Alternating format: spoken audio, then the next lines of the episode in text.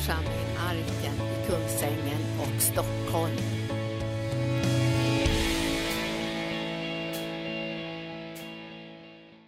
Halleluja! Så den här boken, läs den här boken för det var verkligen bra i sin, i, så säga, i sin enkelhet. Låt inte Satan stjäla din glädje, för glädjen i Herren är din styrka.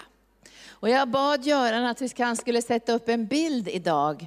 För jag var på min motions, jag gör en motionsrunda eller bönevandring i princip varje dag. Ungefär fyra kilometer. Och nu, nu, nu ser ni en bit av den här vägen som jag brukar gå. Det finns ett tv-program som heter På spåret. Men när de jobbar med det tv-programmet så säger de, var är vi på väg? Jag vet inte om ni har sett det. Då får man börja se, då, då går tåget jättefort eller bilen går jättefort och så säger de några saker och så ska de sitta i två olika burar och sen ska de komma på var de är på väg. Och, och, så en del kommer på på en gång och sen när de har kommit fram då till målet så ska de få de alla möjliga frågor om det där målet. Och så. så ska man berätta om det nu är något stad i Tyskland eller om det är Amerika eller någonting så. Ska man veta, var är vi på väg? Och när jag tog den här bilden så hade jag redan gått så här, så det här är bakom mig. Så jag vände mig om och så tog jag den här bilden och så proklamerade jag, jag kommer aldrig någonsin att vända tillbaka. Det var min proklamation. Och ni som känner mig sedan många år, ni vet att jag kommer aldrig någonsin att vända tillbaka. För det finns inga köttgrytor som attraherar mig. Det finns inga purjolökar som attraherar mig. Det finns ingenting i Egypten som attraherar mig. Och jag har sett rätt så mycket. Jag har sett ganska många vackra kulisser också i världen. Men jag vet vad som finns bakom de där kulisserna. Och ni vet att det hade Jesus också sett. Så när djävulen kommer och säger, du ska få allt det här. Och i ett ögonblick, alltså ett kort, kort ögonblick, så öppnades ett fönster. Och Jesus fick se alla riken. Kan ni tänka er det? I dess härlighet och glans och rikedom och makt fick han se. Vilken position han skulle få om han fick alla dessa möjligheter med pengarna, inflytandet, makten. Och så avvisar han rubbet. Alltså han avvisar allt. Han säger inte, ja men jag kan ta lite grann. Han avvisar allt. Därför djävulen säger så här, det är en enda krok i det här. Och det är viktigt att veta var krokarna finns och hur de är preparerade. Vet du, för det syns ju inte att det är en krok såklart. Utan det ser ju ut som det är ett bete. Annars skulle inga fiskar bita på en naken krok, utan det är ju alltid ett bete. Det här lilla betet verkar inte så farligt. Ja, egentligen, men Jesus ser ju igenom sig. Han säger så här, du får allt det här, men det är en liten, liten sak som vi måste tänka på här nu innan överlämnandet. Utan du ska byta person som du ska tillbedja, utan då ska du falla ner och tillbedja mig, säger djävulen. Och då säger Jesus bara så här, det är bara Gud som du ska tillbedja och tjäna. Och det, här, jag, det här är ett ord som har följt mig under alla, alla år som jag har tjänat Jesus, den ordningen för livet. Alltså den ordningen för livet, det är bara Gud som du ska tillbedja och tjäna. Alltså ordningen för själva livet. Därför livet har sitt centrum i kärleken och tillbedjan och överlåtelsen till Jesus. Det är där själva livet flödar. Det är där som tjänandet får sin styrka och sin fortsatta drivkraft. Vi har pratat mycket om det under den här påskhelgen. Jag har varit ute och predikat på Trosgnistans påskkonferens och sen har jag haft en hel kväll med kanal 10. Och vi har pratat mycket om det här drivkraften i tjänsten. För vi märker att många idag är liksom utbrända, alltså jag säger fel utbrända, jag avskyr det ordet, uttröttade eller uppgivna eller besvikna eller känner att det kristna livet är bara tvång. Och att man känner som den så säga, hemmavarande sonen. Det här att jag har jobbat och slitit. Man kan riktigt höra dem säga, jag har slitit. Och jag har inte fått någonting för det jag har gjort. Alltså han, han har en helt felaktig bild både på livet med Gud, tjänsten inför Guds ansikte och relationen med Gud. Har ni tänkt på det? Och då säger bara fadern en enda sak, men vet inte du? För han klagar sig, jag har inte fått en enda liten killing för att göra, få livet, livet lite positivare. Här har jag slitit på fältet, medan den där, säger han, stack iväg till horor och slösade bort alla medel. Och då säger fadern så här, men förstår inte du den här viktigaste saken? Så säger han bara en enkel kort mening, allt mitt är ju ditt. Allt mitt är ditt. Och jag satt med en, en tjänstegåva på kanal 10 som jag har känt i många år som har varit ute i starka, starka, starka så att säga, kampanjer och vunnit tusentals människor för Gud. Så vi satt och pratade efter programmet. Och han har blivit, blivit, har blivit väldigt attackerad, en god vän till mig, så att han fick en väldigt allvarlig hjärtproblem, så han har 30 procent kvar av hjärtkapaciteten. Och vi satt och pratade om det här med, med livet i Gud och hur tjänsten skulle flöda utifrån kärleksrelationen. Och då sa jag till honom så här att det är en liknelse som jag lever i nästan varje dag. För att kunna klara av att fortsätta och tjäna. För jag tänker tjäna, jag och Jonny brukar, jag brukar skoja med Jonny och säga, Jonny du och jag, vi ska dö en hjältes död. Alltså vi ska vara det sista andetaget i tjänst för Gud. Och så finns det en liknelse i, i Bibeln som är jättekonstig egentligen. Det står så här, en tjänare har jobbat hela dagen på fältet. Han kommer hem och är jättetrött. Och genast tänker han så här, jag ska äta, det första jag ska göra, att jag ska äta när jag kommer hem. Men så säger skriften så här att, nej säger Jesus, när du kommer hem ska du först göra i ordning mat till din Herre. Sen ska du äta själv.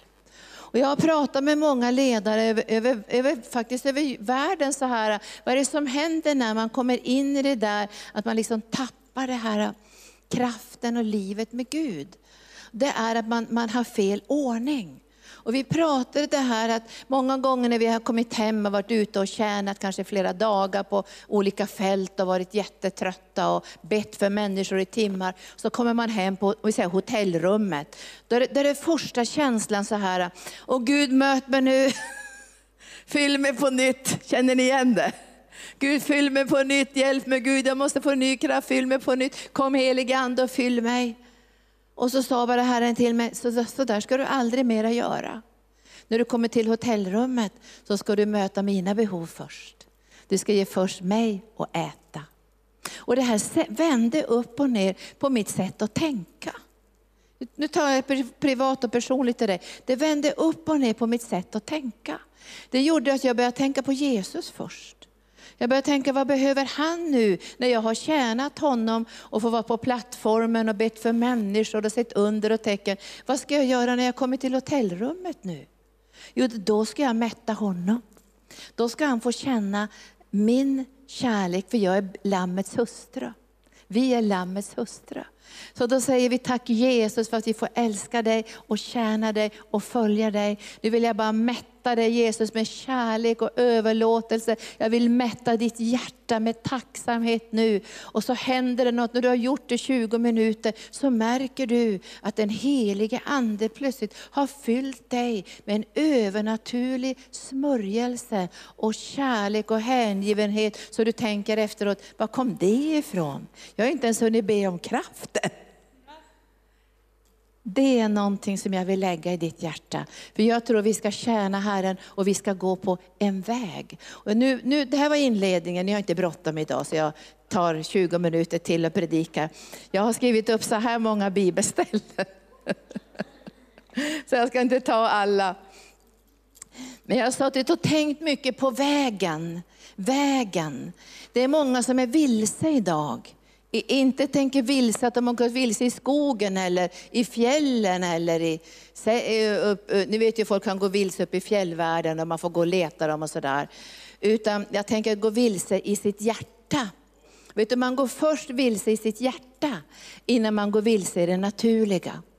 Så jag, jag jobbar ju som själavårdare också, jag säger så här, många människor har gått en väldigt lång sträcka vilse på insidan innan det syns att de har gått vilse på utsidan. Så vi går alltid vår egen sträcka på insidan. Och jag tror därför ska vi alltid gå vår sträcka i bön. Och om du tänker nu på morgondagen ska du inte ta oron för morgondagen till dig nu. Men du ska gå din sträcka i bön. Du ska ta på kvällen och be att den heliga Ande bereder morgondagen. Så du får gå tillsammans med Jesus. För vi kan gå vår sträcka i bön. Och alltid när jag reser till andra länder så går jag min sträcka i bön. Alltså jag ber för själva resan. Jag ber, nu är jag på Arlanda, tack Jesus, det går jättebra, ska inte missa något flyg. Nu är jag på flygplanet, du ska få vila där. Och så går jag min sträcka i bön och så ber jag igenom programmet och överlämnar det till Herren så det ska ligga i Guds hand. Det behöver inte vara oro och bekymmer i det. Men det är att jag går min sträcka i bön, jag lägger morgondagen i Guds hand. Och då frågar lärjungarna, jag ska slå upp Johannes, eh, ska slå upp Johannes 14, eh, när lärjungarna frågar, men var går vägen då? Hur, går vägen? Vi måste ju kunna hitta vägen. Och Jesus han svarar dem så här märkligt, alltså, det här ger dig en väldig trygghet också. För då frågar så här i 14 och, eh, och eh, Eh, eh, han, han berättar att han ska gå bort och så här. Och, och I fjärde versen i 14.4 så säger han, och var jag går det vet ni, den vägen känner ni, säger han. Ni vet vart jag går, för den vägen känner ni. Och de står helt liksom förundrade och säger, känner vi den vägen? Thomas sa, Herre, vi vet inte var du går. Hur kan vi då känna vägen? Hur kan vi då känna vägen? Och då måste jag säga till dig och till mig själv den här dagen, att vägen går i våra hjärtan. Och den vägen heter Jesus. Vi sjöng igår med ungdomarna så här, kärleken har ett namn, Jesus. Frihet har ett namn, Jesus. Men jag ska säga det idag också, vägen har ett namn, den heter Jesus. Vägen heter Jesus. Och vi behöver känna vägen. Och vi behöver känna var vägen går. Jag, jag, jag sa till några journalister som intervjuade mig på P1, som sen bara slog sönder min intervju så det bara blev något sammelsurium av den. Och jag, jag, jag glömde bort faktiskt, jag satt med den här journalisten, hur illa människor vill varandra. Alltså jag tänkte, jag har glömt bort det. Jag har tänkt att vi vill varandra så väl och halleluja, vi, vi önskar varandra väl. Jag, tänkte, jag har nog glömt bort hur, hur illa man egentligen vill varandra, hur man vill vränga saker till sin egen fördel. På den vägen går inte vi. Nej, vi går på en helig väg. Den vägen heter Jesus. Den vägen går vi på. Och Jesus svarar här och säger till lärjungarna, så säger han så här, Jesus sa till honom, jag är vägen och sanningen och livet. Ingen kommer till Fadern utom genom mig. Har ni lärt känna mig ska ni också lära känna min far. Och nu känner ni honom och har sett honom.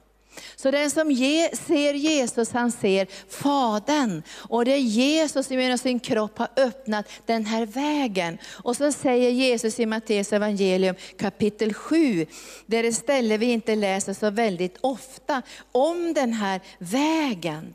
Och han säger i tolfte versen, den här vägen är faktiskt smal.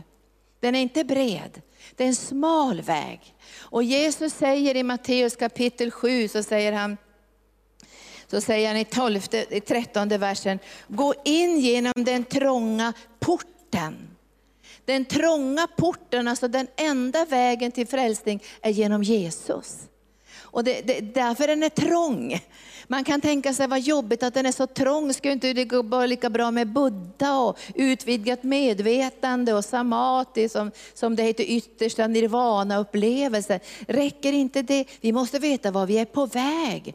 Är vi på väg till nirvana, till upplösning, till att bli ett med något slags opersonligt kosmos? Är vi på väg att bara bli skelett i en grav? Eller är vi på väg till himlen? Var är vi på väg? Väldigt viktigt att veta, var är vi på väg? Det ger oss målmedvetenhet, det ger oss excellens, det ger oss värdighet, det ger oss ansvar för livet, för kallelsen, för det som Gud har gett oss att förvalta. Vi måste veta var vi är på väg. Jag kan inte springa mitt lopp om jag inte vet var jag är på väg. Jag ser ju inte så ofta på, på någon sån här sportprogram och så här, men det var i alla fall en tjej som körde fel med skidorna. Alltså hon kom ut på fel plats och förlorar massor med tid på grund av att hon missade det här. Och det händer också ibland när de ska köra ner i sådana här eh, störtloppsbanor eller eh, andra typer av banor som är snirklade så här i backarna, att man kan köra fel och då blir man diskvalificerad. Du och jag är på väg någonstans och därför säger, säger författaren i Hebreerbrevet att, att du är på väg, du ska springa ett lopp, du har ett mål, du ska få en segerkrans. Och därför måste du lägga undan allt som är till hinder och särskilt synden som snärjer, för du är på väg någonstans. När man möter människor och är du på väg någonstans? Nej, jag är inte på väg någonstans. Jag, håller, jag, håller, jag har kampat här, jag har stannat där. Utan du och jag är på väg. Och jag sa när jag var på Trosgnistan, jag ser mig som en flyttfågel. Jag ser mig som en pilgrim. Men jag ser mig inte som en främling på det sättet. Jag är en främling i världen. men Jag har medborgarskap i himlen. Där jag väntar min konung komma på himmelens skyar. Tack Jesus. Var är vi på väg? Var är vi på väg någonstans i våra liv? Och jag tror vi behöver få en ökad medvetenhet, både individuellt och som församling, så vi börjar förstå, vi är på väg någonstans. Vi förvaltar någonting, vi tar ansvar för vårt liv. Och det står i Psaltarpsalmen 84, jag ska inte läsa den, men en av de vackraste psalmerna i hela Bibeln. Jag älskar den psalmen. Alltså den är så djup, den är så vacker. Där det står så här att, att um, det står så här, vi ska göra den här Tåredalen fylld med källor. Den här Tåredalen ska bli fylld med källor därför att vi har Guds vägar i våra hjärtan. Alltså vi har Guds vägar i våra hjärtan. Och, i, och det står i, i Psaltarpsalmen 84, vägar. Det står inte Jesus är vägen, men sen är det vägar. Vilken väg går du och jag när vi blir förtalade? Vilken väg går du och jag när vi får problem eller svårigheter? Vilken väg går vi i sjukdomen? Vilken väg väljer vi i äktenskapet? Alltså vilken väg går vi? Vilken väg går vi? Och jag kommer ihåg en gång för många år sedan, jag kände sån fruktansvärd skam, jag kan inte berätta vad som hade hänt mig. Jag, jag gick upp med Jakobsberg och jag kände, det bara kom på mig, en sån skam. Och det var en skam över att människor hade gjort på ett speciellt sätt. Alltså jag skämdes så fruktansvärt. Alltså jag gick och kände, orkar jag leva med denna skam? Varför utsätts jag för sån skam? När jag inte har gjort någonting i den här situationen. Jag får bara skammen på mig. Och jag gick där och tänkte, gode Gud, det här är så jättejobbigt. Då tänkte jag, Jesus blir gjord till skam. För att jag ska bli gjord till rättfärdighet. Och jag fick ett val och det står i Bibeln, jag förelägger dig liv eller död. Livets väg eller dödens väg. Och jag sa där, jag väljer livet. För ingen som tror på dig Gud ska någonsin stå med skam. För han har burit all skam på Golgata kors och jag väljer en annan väg tillsammans med Jesus. Att övervinna, att segra, att förlåta och att leva ett annat sorts liv så att jag inte kommer in på fiendens planhalva. Kan jag få ett halleluja? Vägen, vägen, vägen. Och vägen är inte målet. Som man brukar säga, resan är en del av målet. Och det tycker jag är väldigt härligt när jag reser på olika ställen, att jag inte bara tänker jag måste komma fram så fort det går. Jag tänker vägen är också en del av själva målet. Alltså själva resan är en del av det vi ska utföra när vi kommer på plats. Om vi nu reser på en kampanj eller något sånt där. Men vi ska ha Guds vägar i vårt hjärta. Gunnar och jag grälar inte ofta, men en gång grälade jag bra på Gunnar. Det, jag, jag, det är inte ofta jag grälar på Gunnar, men jag grälade på Gunnar för vi hade gått vilse. Och vi skulle gå och plocka svamp och vi snurrade runt där och vi hittade inte till bilen. Och, och Gunnar har sagt det, men jag har bra lokalsinne, det har inte jag. Så vi hittade, sa Gunnar. Och vi gick runt. Men vi, det var som att vi gick på något sätt så här, så vi gick i en cirkel. Så vi kom tillbaka på samma plats. Och vet du, när man går vilse på sätt och vis, då kommer man tillbaka till samma plats. Vet ni det? Alltså man kommer inte undan heller på något sätt. Och har man gått vilse på grund av något man har gjort så kommer man tillbaka på samma plats igen. För det verkar som att det är så som det är. Och jag sa till Gunnar, men Gunnar sa, nu har vi gått vilse. Och det var så mycket flugor. Ja, det var så mycket flugor. De kröp innanför kläderna och bet. Och det var, jag vet inte, var kom allihop ifrån? Och jag tänker när man går vilse ibland så kommer den där svärmen, ni vet, av flugor och knott. Och jag blev surare och surare på Gunnar och sa, men Gunnar du lovade ju att vi inte skulle gå vilse. Och då tänkte jag, men vad är det här? Och då stannade vi upp och så sa vi, nu får det vara nog där, nu ska vi inte gå vilse mer, nu ska vi be till Herren.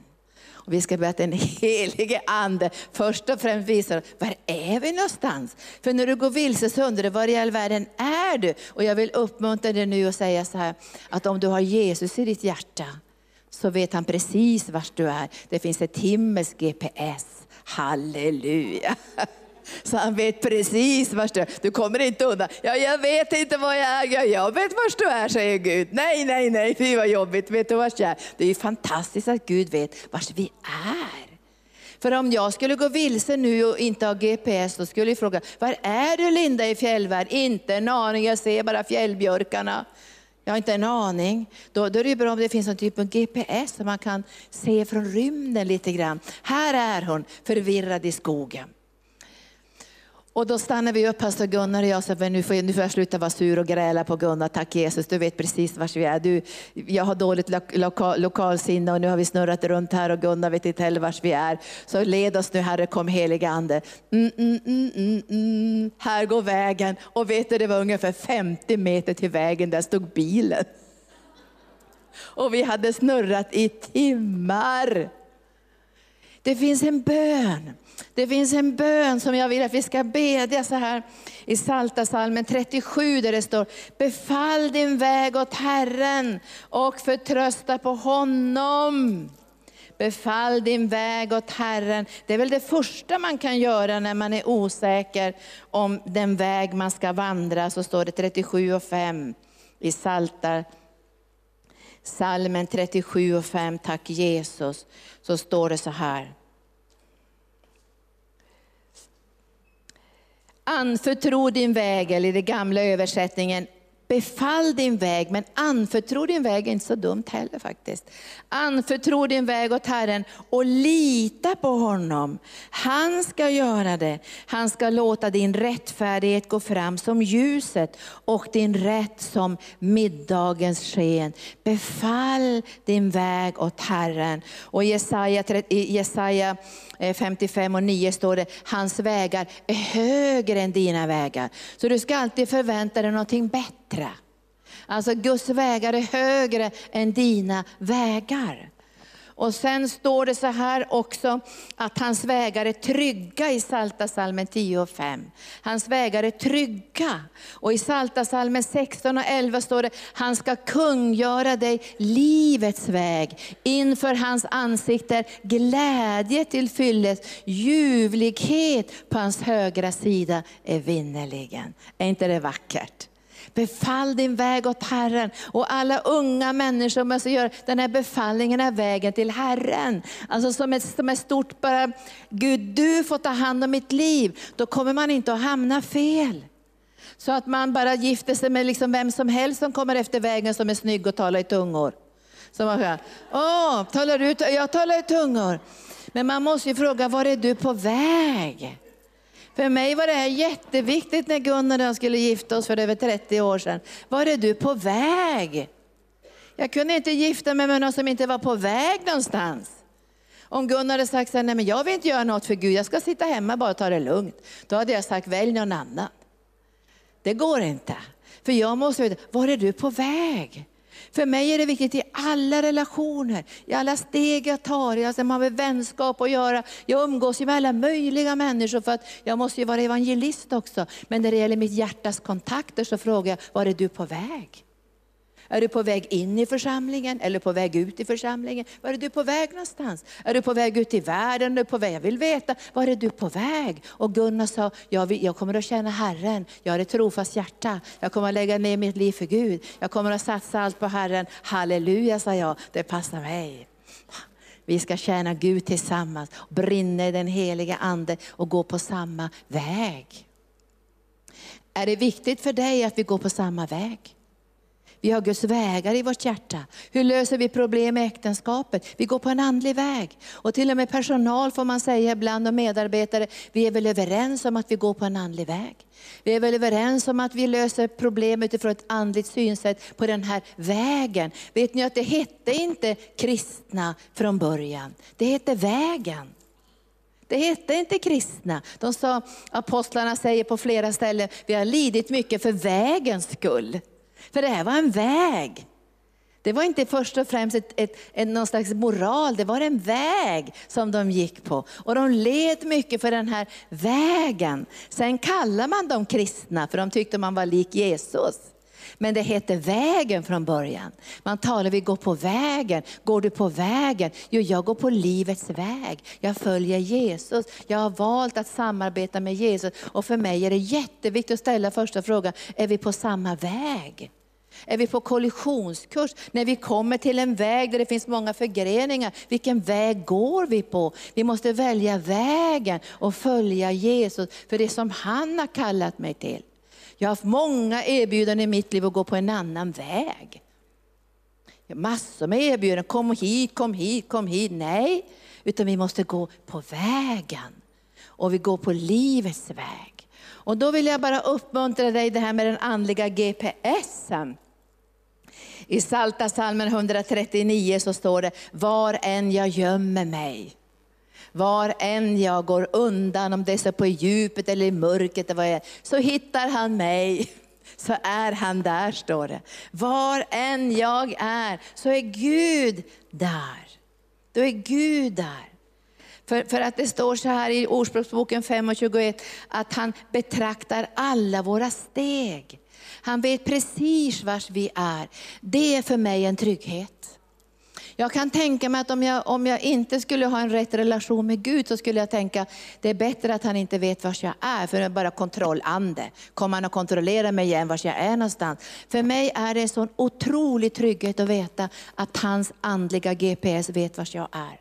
Och jag har en bön i mitt hjärta, om jag är på väg på en olycksväg, Gud led mig på den rätta vägen. Det är en bön jag har i mitt hjärta varje dag. För jag tackar Gud för hans GPS. Ibland glider man lite bort, så har ni tänkt sig, jag har orienterat när jag var ung, och hur lätt man kom bort från med kartan och kompassen.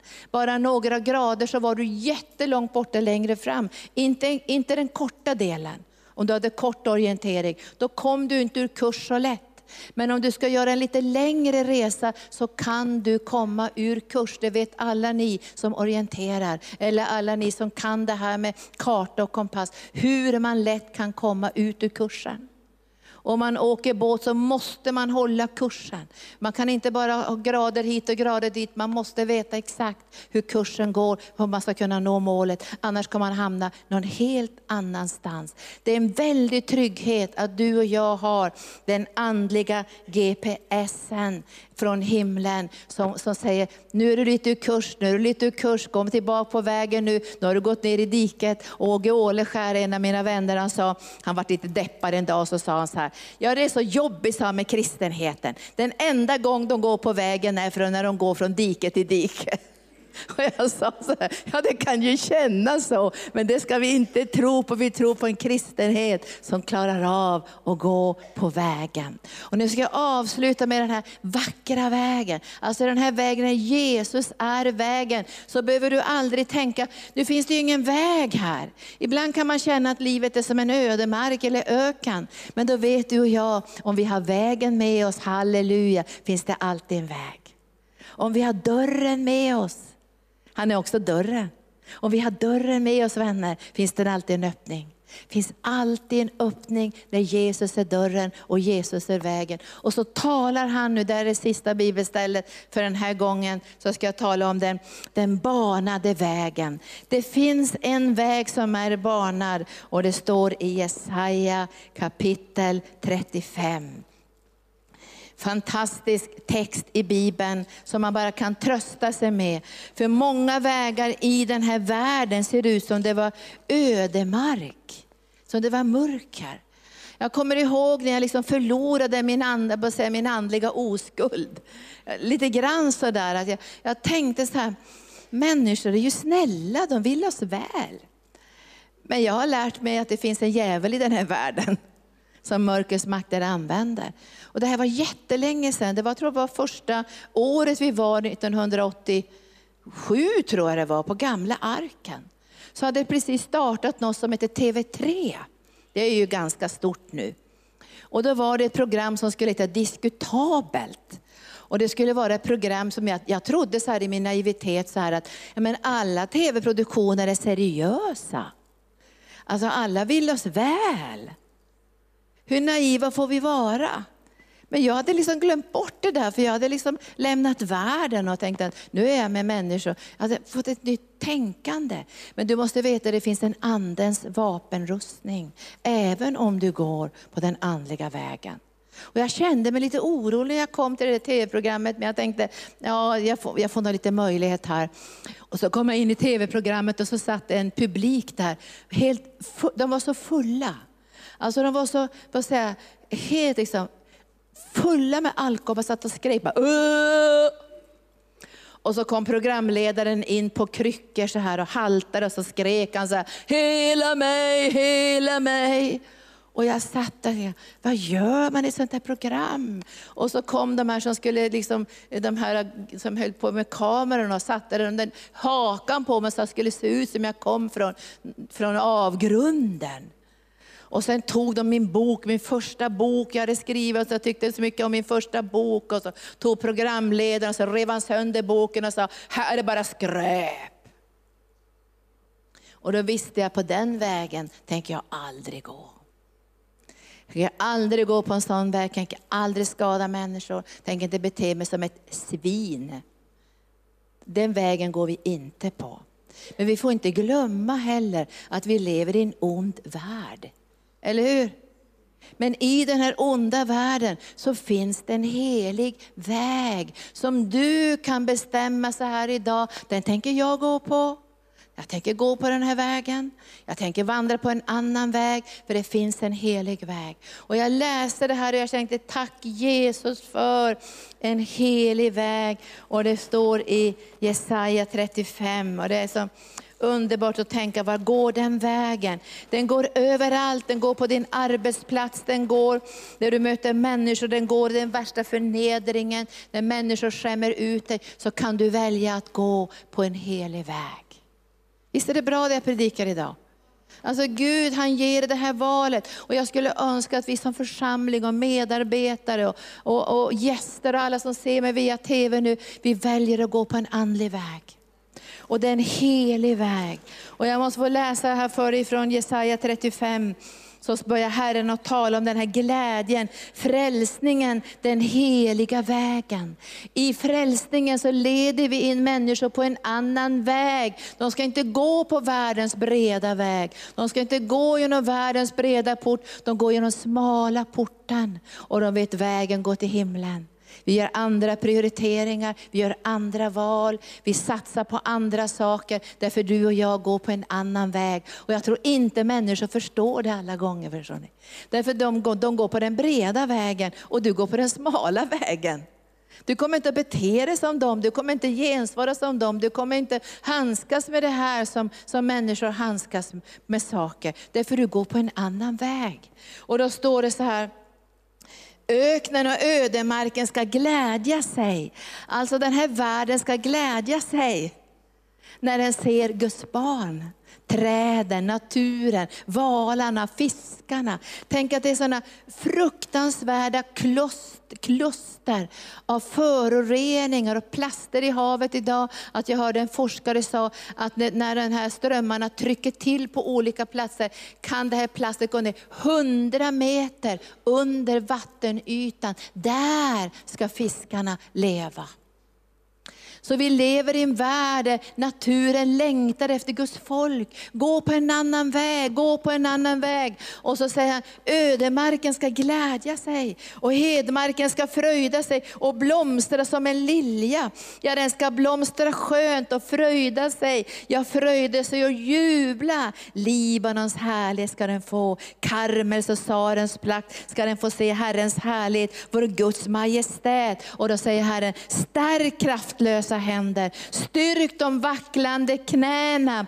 Säg till de oroliga hjärtana, var starka, var inte rädda. Se, er Gud är här. Halleluja ser Gud är här. Stärk de här vacklande knäna. Det, för jag ska säga, det är inte lätt att gå genom den här världen. Det är inte lätt att ta besluten och vara ren i sitt hjärta.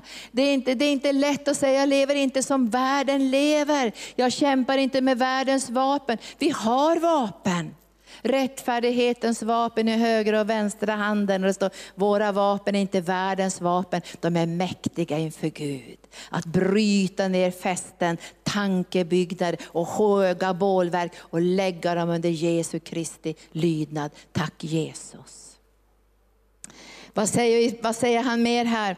Se vår Gud är här. Han kommer med hämnd, med vedergällning från Gud. Lämna över hämnden till Herren.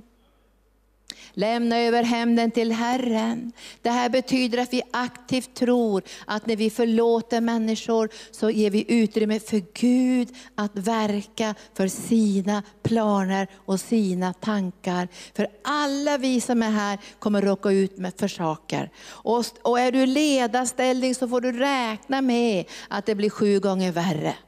Därför det, det, blir bara se. Du kan ju se på ledare över hela världen. Att det blir, alltså, trycket mot ledare är större. Men vi kan ändå inte gå på någon annan väg än Jesu väg. Och så står det så här, då ska de blindas ögon öppnas och då ska de dövas öron upplåtas och den lame ska hoppa som en hjort och den stummes tunga ska jubla för vatten bryter fram i öknen och strömmar i hedmarken. Den glödande sanden ska bli en sjö och den torra marken vattenrika källor. Där schakalerna har sina lyor ska det växa upp säv, vass och papyrus. Varför?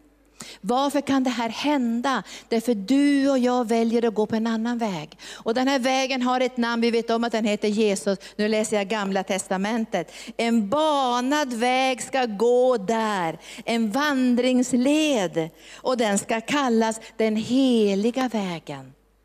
Ingen oren ska färdas på den. Men den är till för dem. De som vandrar den vägen ska inte gå vilse. Även om de är fåkunniga, även om de är outbildade, även om de har psykiska handikapp eller psykiska funktionshinder. De kommer att hitta vägen. För vägen heter Jesus. Och de kommer inte att gå vilse även om de är fåkunniga eller okunniga. Där ska inte finnas några lejon och inga rovdjur ska kunna komma dit. De ska inte finnas där, men de återlösta ska färdas på den. Herrens friköpta ska vända tillbaka och komma till Sion med jubel. Evig glädje ska kröna deras huvuden. Fröjd och glädje ska de få. Sorg och suckan skall fly bort. Halleluja. Och jag vill upp, nu ska vi be lovsångarna komma upp den här, en liten stund så här. Men jag känner vi, vi behöver göra liksom beslut i vårt hjärta, någonstans gång på gång, så här varje dag, att vi går på vägen. Vi följer Jesus och när Jesus möter människor så säger han, följ mig. Och I vems fotspår ska du och jag gå? Nu kommer vi in i sådana här äh, tider när vi ska titta på olika Eh, ledare för olika partier och sånt här. Men jag skulle uppmuntra er, den inre vägen ska ni följa Jesus. Och jag, jag, läste på Trosgnistan eh, ett ställe, jag höll på att tala om Lammets hustru, och jag älskar att predika om Lammets hustru. Så säger Johannes så här, vilka är de här? säger han. Vilka är de här? Och då svarar, då svarar Jesus och säger, det är de som har kommit ur den stora bedrövelsen. Det är de som har gjort sina kläder vita i Lammets blod. Och nu följer de honom var än han går. Och jag känner så här, gode Gud, be för ledare i Sverige idag, be för församlingsmedlemmar, be för er själva att vi ska kunna klara av att gå på den inre vägen. För Gud ser inte det som är högrest och vackert och snyggt och att man har mycket pengar och sådana saker. Han tittar inte efter det. För, för när profeten söker efter en blivande kung så säger han, Gud ser inte till det här yttre, han ser till hjärtat och frågar, vilken väg går du? Och, och jag tror vi ska säga till Jesus idag, bara för att glädja honom, vi går på den heliga vägen. Där kommer inga vilddjur, där kommer inga farliga rovdjur, där kommer inget mörker och, och slår in i ditt liv, för där finns Jesus. Och när du går fram på den vägen, på din arbetsplats, på din skola, var än du är, så börjar det blomstra. För jag tror inte människor har förstått att någon går på den vägen. Vet du, det är många ungdomar som säger så här, vad är det med er? Ligger inte ni med killar och tjejer någon längre? Väntar ni på att bli gifta? Är ni, är ni hedenhös? Vad är det här för konstig väg ni går på? Då svarar de här ungdomarna, vi följer Jesus. Men varför prioriterar inte du ditt eget då? Håller du på att satsa in i Guds rike? Jag trodde du tänkte bara på dig själv. Vad går du för, för konstig väg? Jag följer Jesus.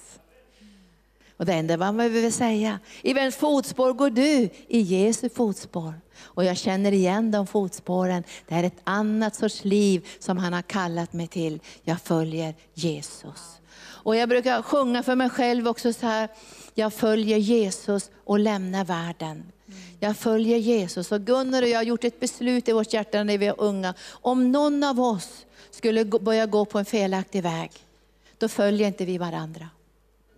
Utan då följer vi Jesus. Vi har sagt det till varandra, om vi går på en felaktig väg så är den största kärleken, om jag skulle gå på en felaktig väg, så skulle jag säga till Gunnar, den största kärlek du kan visa mig, det är att du går på Jesu väg. Då räddar du mitt liv. Gå på Jesu väg. Betala priset. Även om det blir jobbigt hemma, betala priset. Gå på Jesu väg. Och jag har tänkt på många ungdomar som kommer ifrån muslimska hem, som måste säga till pappa och mamma, jag ska följa Jesus. Jag måste följa Jesus. Det finns en väg i anden som inte syns för det fysiska ögat, men jag tänker följa Jesus. Och Det här tror jag är beslut som vi måste ta i denna yttersta tid. Därför det, det gapar och skriker och människor vill oss inte alltid väl. Så var inte naiv, ibland glömmer jag bort och tänker så här, men jag trodde de ville mig väl. Nej men det är inte så att världen vill mig väl. Ibland vill världen mig väl. Men det är så att den som vill vara vän med världen, vad blir han för någonting? Kommer ni ihåg det bibelstället?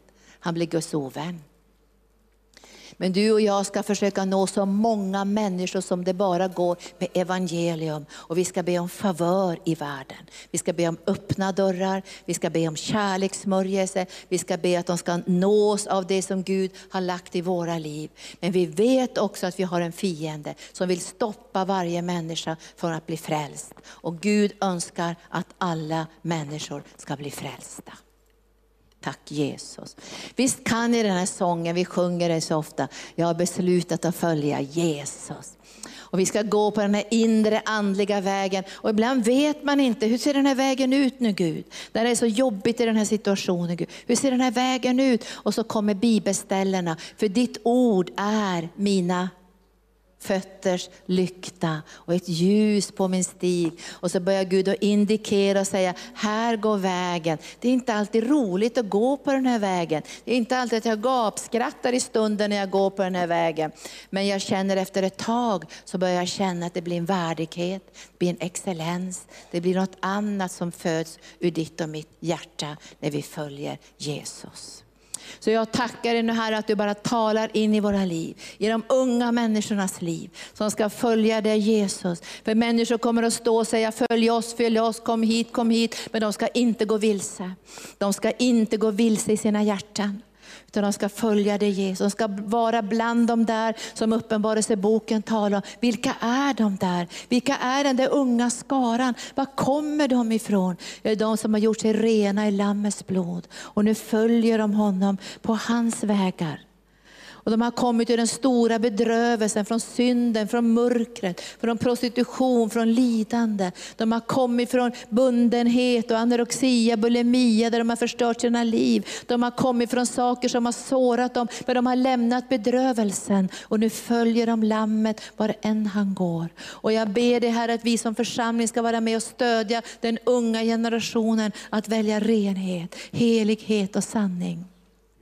Att inte gå på världens vägar och använda världens vapen, utan också klara lidande och förföljelse med excellens och värdighet. Så ber vi dig heliga Ande att du ska välsigna ungdomsgruppen. Välsigna allt du har planerat för de här unga människorna. Välsigna dem i ledarskap. Välsigna dem att stå fasta som, som pelare när du bygger här i arken, nationellt och internationellt. Och jag ber dig här att vi alla ska känna trygghet. Vi går på vägen. Vi går på vägen tillsammans. Vi står tillsammans. Vi är överlåtna till varandra och till den himmelska visionen. Så bara fyll våra hjärtan när vi gör en bekännelse. Vi är Lammets hustru och vi tänker följa Lammet. Var än Lammet går, vad Lammet har för planer för våra liv individuellt och tillsammans, så följer vi Lammet. Så nu bestämmer vi oss idag Herre, att hitta den här heliga vägen. I ödemarken och hedmarken, i omständigheter och lidande, så tänker vi se var går vägen? Här är vägen, säger Herren.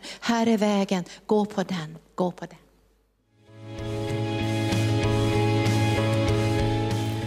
Tack för att du har lyssnat. Vill du få del av mer information om församlingen Arken, vår helande tjänst, bibelskola och övriga arbete, gå in på www.arken.org.